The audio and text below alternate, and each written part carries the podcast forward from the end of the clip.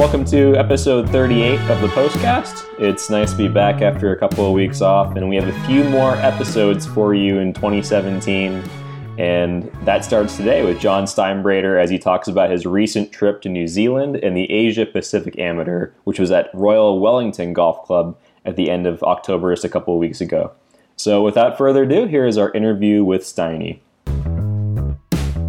And uh, now we welcome onto the postcast Global Golf Post senior writer and travel editor John Steinbreder. John, when we think of New Zealand golf, I'm, I'm sure our audience is thinking of key players like Lydia Ko and Sir Bob Charles and Michael Campbell, but uh, it's also an underrated golf destination. You're recently there, and there are some tremendous venues in, in New Zealand. Yeah, I think it's one of the best golf destinations in the world. I mean, if if I were to talk to friends of mine and they'd say, you know, give me the top four or five, I mean, I would certainly put New Zealand in the top five. And the golf is great in some places. I mean, really great with Tara Iti, this new Tom Doak course, with Cape Kidnappers, another course that Doak did for Julian Robertson. Uh, Kauri Cliffs, another Julian Robertson um, uh, property up north, uh, in the north near the Bay of Islands. I mean, those are three of the better golf courses in the world. They're perennially ranked. Uh, Tara Iti's new, so it's just ranked, but the other two have been perennially ranked on the top 50 of the world.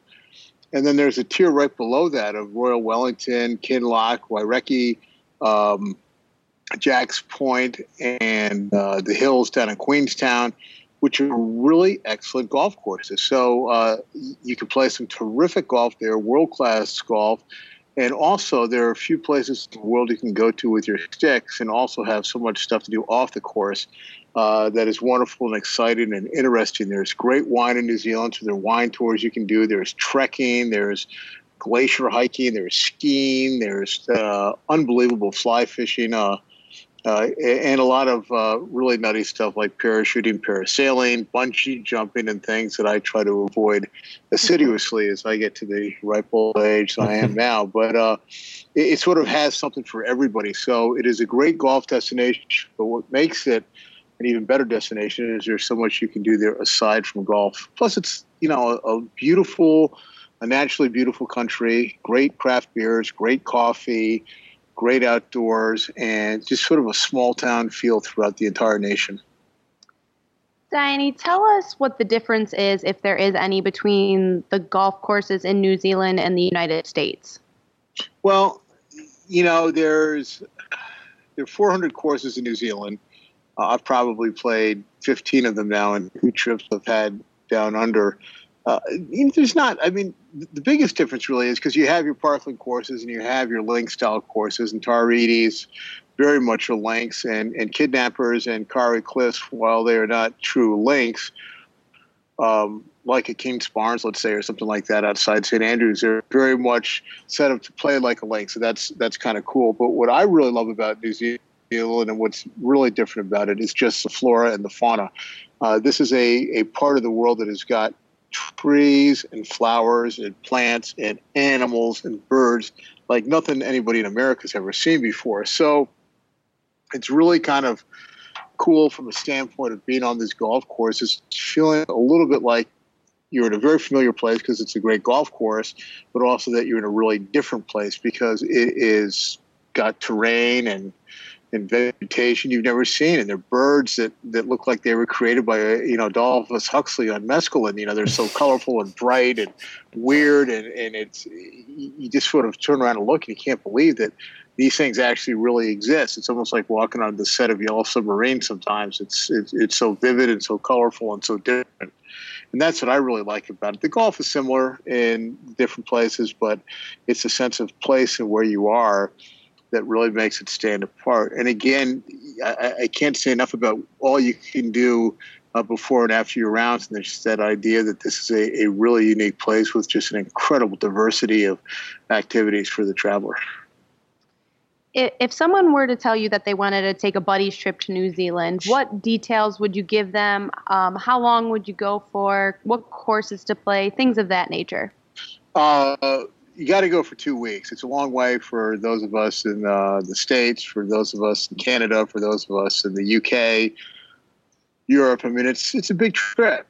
So it takes a full 24 hours from the New York area to get there. Uh, I, I, would imagine it takes that long to get there from London. So I would allow two weeks just to get the most out of it and to give yourself a time to kind of acclimate and, and um, you know, and enjoy that. I, I, would say that you've got to play Kauri Cliffs and you've got to play Cape Kidnappers. You have to. Those are must-play courses. Royal Wellington is a great course. Uh, Wellington is the capital of New Zealand. It's at the very southern end of the North Island. It's a um, a beautiful walking city. It's right on uh, the water. Uh, there's some great botanical. There's some great um, buildings to see that uh, you can walk around there. It's a really cool kind of spot. So those would be my first three courses I would sort of line up. And kidnappers and Kauri Cliffs also both have these beautiful lodges, 40 to 50 uh, maximum capacity that uh, Julian Robertson and his and his wife built and, and set up, and it's the it's impeccable service. It's it's great amenities. It's great location, and and it, couldn't be treated better. And then you know I would then go down to Queenstown and and play uh, the Hills and Jacks Point down there. Queenstown is kind of a funky uh, town. It's right on this lake. There's lots of outdoor activities there. It's got a great vibe to it and the golf is really really good there's great skiing down there there's great trekking down there so if, if you were to do a trip that would be me to me the ultimate trip you know go to auckland play Kauri Cliffs and Cape Kidnappers. Uh, there's a place right outside of Auckland called Windross Farms where they just had the LPGA event a little while ago. It's a links course right outside of Auckland. It's really, really good. Uh, Cape Kidnappers is down by Hawke's Bay. There's unbelievable vineyards down there, really uh, interesting city called Napier, which was destroyed entirely in 1930 by an earthquake. So it was rebuilt in the 30s in almost totally an Art Deco style. So it's one of the greatest examples of Art Deco um, architecture in the world. And it's it's a really nice place to be. And then you go down to Wellington and do that, and then down to um, Queenstown in the South Island, and you can fly around a little bit in the country on Air New Zealand. They've got great carriers. You can't believe that there is no security in New Zealand on domestic flights. You don't go through metal detectors. You don't open your bags. Wow. You check in half. You check in a half an hour before your flight, and you get on the plane. Huh. I mean, it's unbelievable. And so, it's really easy to get around when you were there. And what I found was really cool too on this trip is on our way from. Uh, kidnappers up to uh, Windross Farms and in, in, in, that area, we uh, came upon what they call a country golf course, and I forget the name of it. It's in the native language, the Maori language, so I can't pronounce it properly. but it's basically a bunch of sheep farmers, and it's you know ten dollars for a round of eighteen holes. There's an honesty box there. They've got um, competitions between the sheep farmers called stockies versus cockies, and uh, it, it's uh, you know it's just kind of a really funky old way to enjoy golf between playing these really swell resorts and these really nice courses. So that would to me would be the perfect itinerary. I'm ready to go. How about you, Cassie? Yeah, I'm I'm all on board. Let's go now. no, it's a wonderful place. It's as good a golf destination as you can get, and I, I just uh, I've been there twice, and I've enjoyed uh, both my trips here immensely. Let's uh, move on to the Asia Pacific Amateur, which was at Royal Wellington sure. a couple of weeks ago. And uh, like the Latin America Amateur, it's a it's a fairly young event. Um, how have you seen it grown over the past few years?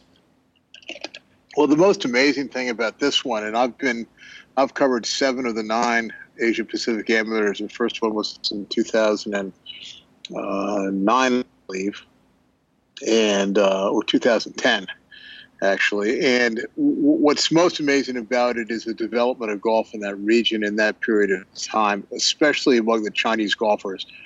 When this place, when this tournament started, China was way behind a lot of other countries in terms of the development of golf over there. I think golf going to the Olympics has helped. Uh, other things have helped. You've had two Chinese win uh, the Asia Pacific Amateur prior to this year. You had Guan, of course, who won in 2012, and then was a big um, made a big splash at the Masters the following year, becoming low amateur, making the cut. And then you had Chen Jin won it uh, two years ago, 2015, in Hong Kong.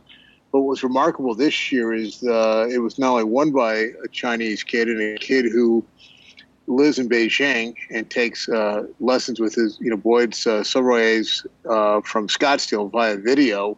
Uh, they Skype and they do the golf uh, work that way. But he's, you know, he lives in Beijing and he's going to be going to University of Southern California in two years. But unlike some of the other uh, kids who've done well in this tournament, he's not going to school in America and for the top five from China. So that was the thing that sort of knocked me out is the overall development and the elevation of play over there, but also especially uh, you're seeing the Chinese really come on as as golfers, and it's going to be something to see where they are in another five or ten years on the pro tours because uh, they really made an impact this year at the uh, the AAC and I'll, I guess I'll ask you about another uh, Chinese amateur golfer, um, Andy Zhang, who who was the Asia Asia Pacific Am runner up. Um, you wrote about him two weeks ago on Global Golf Post. A terrific young talent. Um, and just to refresh people's memories, Zhang played in the 2012 U.S. Open. Um, was the youngest player ever to play in that, and then he is now a sophomore at the University of Florida. Um, Steiny, how much of an impact will he have in the amateur game in the next few years with how much talent he has? Well, he's got a lot of talent, and and just so you know, which I can't figure out, his name is spelled Z H A N G, but it's pronounced Jong J O N G. So, um, well, I think that'll be news to everyone. why, why news to me. No news to me, but, yeah. But you know, Andy Andy's an incredible talent, and he's a very precocious kid. And so far as you know, his father took him to the driving range when he was six or seven years old and the reason his dad took him there is because Andy had a weight problem, his dad felt, and there were tennis courts there. And his father wanted to play tennis and lose a little weight. And Andy didn't like tennis because he said it was too tiring. So he went to play, hit some golf balls. And after about three times, there was a teacher there that said, You've got a great swing. I want to work with you. By the age of 10, he'd won the U.S. Kids World Championship at Pinehurst. At 14, he's playing in the U.S. Open.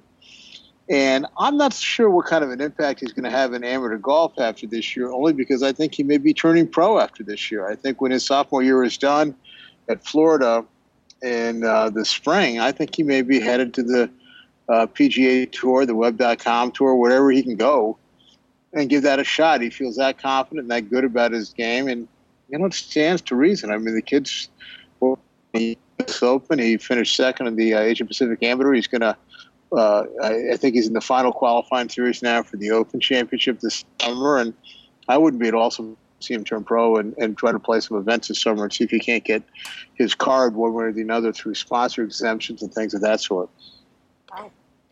John, we know about Australia's ability to develop talent. You just mentioned China as well. What other countries in that part of the world have uh, stood out developing talent? Because we, we see countries like Thailand and India starting to really produce some some kids who can really play. Well, New Zealand, uh, they did not get anybody in the top five, but I think they had five golfers in the top 15 or top 14 Pacific amateurs. So they too are developing some really good young golfers. Uh, you're right about you know India as well, Thailand a little bit. Uh, you know Korea, the men are starting to come on a little bit in Korea you know, slowly but surely, you know, where there's a middle class where there's opportunity to play golf, uh, these players are starting to come up right now. And this Asian Pacific Amateur has been a big impetus to that. The Olympics, with golf uh, being in the Olympics right now, has also been a big impetus to that. There are a couple of good players from the Philippines as well. Uh, but what you're seeing with this Asian Pacific Amateur, too, are people from Cambodia making the cut. And in countries that are never going to be, you know, golfing strongholds or golf strongholds, I should say, but you know that are still finding ways to to excel and and and compete in this game right now. So I'd look out for the New Zealanders for sure.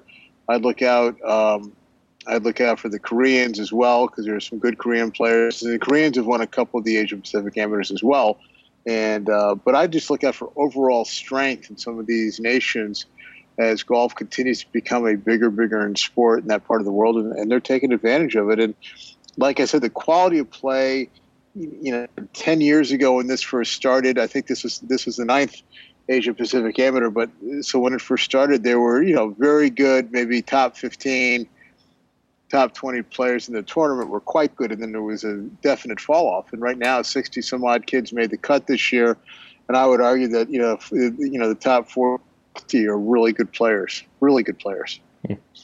Well, we really like hearing that that game is going global, and I think I can speak for Sean and I. I wish this flight will far because after this conversation, I really want to go on a golf trip to New Zealand. Me too. it's so worth it. And what's great about it is you mentioned buddy trips. It's a great buddy trip. There's no way you're getting out of town and going away for that long or that far away without your spouse or significant other. And, and what I what I think is so cool about it is, for example, uh, my wife doesn't play golf, but this is a sort of trip that it would be great fun for us to take with a couple of other couples and have people who play golf enjoy the golf, people who don't play golf enjoy things off the golf course, and then everybody enjoying stuff off the golf course. There's no shortage of stuff to do, and and I kind of described it to a friend of mine when I was there as one big sort of boho community. I mean, you know, I, I, feel like you know New Zealand is a is a great big Bend, Oregon. It's a place where people are really active. They love the outdoors. They love their coffee. They love their craft beer. They love their wine. They love their good food good natural ingredients, and it's just got a great vibe to it, which is so pleasant and so appealing. And remember, it's only 4.8 million people in the entire country. It's, there's just a mellowness to it. Uh, and I hate that word mellow, but it's it sort of feels that way. It just you take it, it takes everything down a notch. So find a way to do it. Really worth the trip. Wow, well said, John Steinbreder. Thanks so much for joining us. We hope to have you back soon. Can't wait. Love being with you guys. And that's all the time we have left on the postcast this week. Please follow us on our social media feeds, including Twitter, Facebook, and Instagram. Just search Global Golf Post and you'll be able to find us. Until next time, for Sean and I, hit him straight. See you later.